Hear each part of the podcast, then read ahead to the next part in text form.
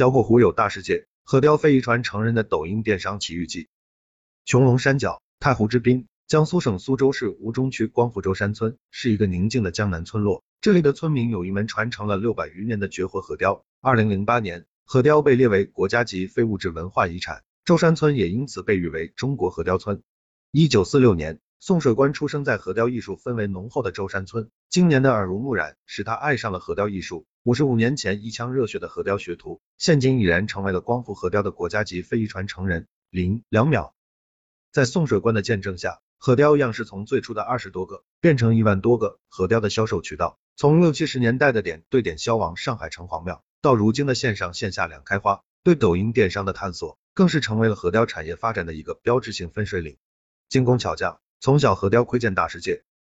周收尾长约八分有奇，高可二十许，中宣长者为仓，若棚复之，棚开小窗，左右各四，共八扇。明朝文学家魏学医创作的《河州记》，描述了明朝奇人王叔元以桃壶为材，构思精巧的雕刻了苏轼乘船游赤壁的情形，人物栩栩，周照如画。核雕作为中国传统民间微型雕刻工艺流传至今，早已有一千多年的历史。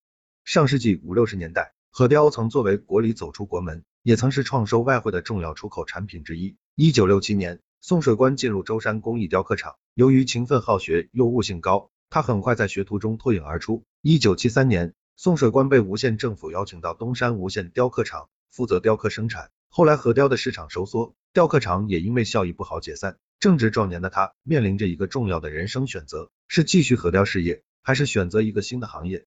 即使未来充满着不确定性，宋水官还是舍不得放下手中的刻刀。他回到舟山村，创办了自己的核雕工作室，一人一桌，几把刻刀，即便清苦，他从没想过要放弃。那时候核雕对我来说，已经不只是养家糊口的工具，心里更多的还是热爱。我已经把它当成了终身事业。宋水官回忆道，多年的悉心钻研和老道经验，让宋水官成为了核雕界公认的大师。几十年来，宋水官始终坚持每一个作品都精益求精。在他的手中，一颗颗平平无奇的果核，在无数次雕琢和打磨中焕然新生，或成巧夺天工的精致河舟，或成眉目喜怒相间的罗汉，或成工艺细腻的亭台楼阁。二零零九年十月，宋水官历时一个多月创作的作品《乘风破浪》，在第九届中国民间文艺博览会上，获得了中国工艺美术的最高奖项山花奖。这是河雕首次获得该殊荣。一枚橄榄核上融合了镂雕、浮雕、立雕、微雕等多种雕刻工艺。刻画了二十三个神态各异的人物，小小的舟身上还有八扇可以开合的窗户，每扇只有几厘大小，堪称鬼斧神工。传承发展从来不是孤独的坚持。江苏苏州、山东潍坊、广东增城等地都有核雕工艺传承。与其他地区的陶壶原料不同，苏州核雕主要选用质地更加细腻坚韧无橄榄核，雕刻艺术发挥空间更大。同时，苏州核雕的雕刻工艺吸收了石雕、玉雕、木雕、竹刻、微雕等艺术精华。由于其多用作坠挂件和饰物，核雕形态更为饱满圆润，更适合在手中把玩。宋水官的核雕作品造型活泼，线条明晰，风格细腻，很好的体现了苏州工艺雕刻精细雅的特点。除了创作罗汉、狮子、荷花等传统题材外，宋水官还核雕题材上与时俱进，大胆创新。从舟山到全国，宋水官从来不是一个人孤独的坚持，而是一群人，一个产业的积极向上。二零零八年，核雕被列为国家级非物质文化遗产后，核雕的传承与发展迎来了一个又一个小高潮。二零零九年，宋水官被授予国家非物质文化遗产项目光复核雕的代表性传承人的荣誉，更让他将传承和发扬舟山核雕，打造舟山核雕品牌视为己任。宋水官积极参加全国各省市宣传活动及展览会、展示会的舞台，推广核雕技艺在业内的知名度，提升核雕的品牌价值。现在，宋水官的许多后辈。也加入了核雕的学习和传承中。零两秒宋氏核雕成为了舟山村六百多家核雕工作室中具有代表性的一家。线上直播播得另一番天地。受疫情影响，核雕工艺品线下门店交易持续低迷，整个舟山村乃至全国的核雕市场都面临着巨大的销售危机。核雕传统文化的传承与发展速度也渐渐变缓。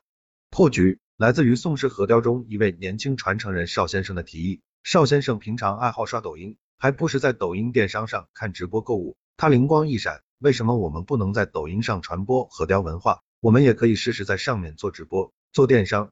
很快，他的提议说服了宋水官。二零二零年，抖音号核雕传承人宋水官应运而生。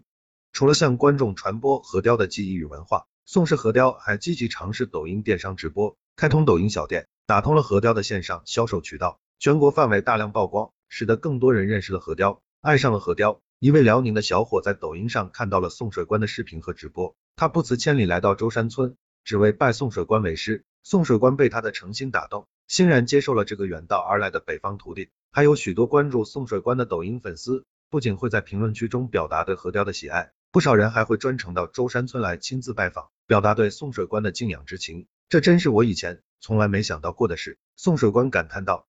送水官也坦言，在一年多的尝试中，遇到过很多困难。比如前期关注度低，直播规则没摸透，碰了不少自闭。好在宋氏核雕年轻人多，懂得变通，主动积极的联系抖音官方寻求指导和帮助。没想到这一联系，竟给整个苏州核雕带来了一次全新的机会。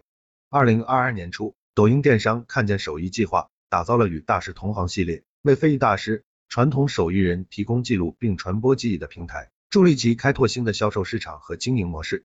核雕不仅仅是精工技艺制作出的一件件饰品，每件作品历经千刀万错，都有着自己的独特灵魂，都是中国传统文化价值的体现。更好的保护、传承、发展中国非物质文化遗产，需要不断与时俱进的探索，让互联网成为非遗传承新引擎，借助互联网加的翅膀，促进更多非遗产品走进大众，走向世界。